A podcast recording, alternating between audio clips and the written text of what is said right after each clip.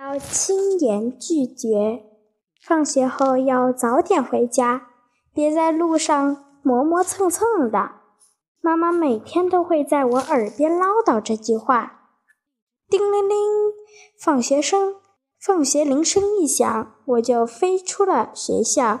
今天最后一节是快板课，我余夜兴未尽，一边往家走，一边打着板儿。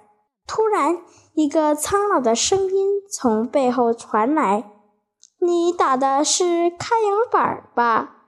我回头一看，原来是一位满发银、满头银发的老奶奶。我心里不禁有些惊奇：老奶奶竟然也能听懂快板儿，看来还是个内行呢。是啊，是啊。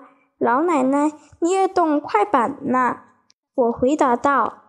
老奶奶点了点头，说：“你打的真不错，能给我再打一会儿吗？”听到老奶奶这么夸我，我二话没说，噼里啪啦又打了一遍。老奶奶听后对我赞赏有加，接着说：“你能再为我唱一段吗？”我正要答应。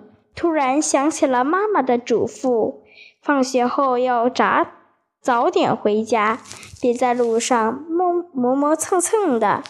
于是我惋惜地对她说：“对不起，老奶奶，我赶着回家，不然妈妈该担心我了。”那好吧，快点回家去吧，路上小心。老奶奶的脸上写满了失望。一路狂奔到家里，坐在书书桌前，老奶奶失望的表情一直在我眼前浮现，挥之不去。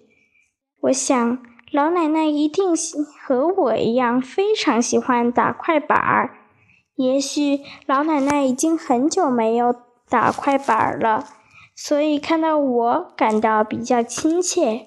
想到这些。我的心里犹如灌了块铅，难受极了。其实唱一段词耽误不了多少时间，况且妈妈也不是不讲道理的。但是我没有，我却没有这样做，我后悔极了。真希望时光能倒流，为老奶奶完整的打一次快板。可我不知道什么时候才能见到这位爱听快板的老奶奶了。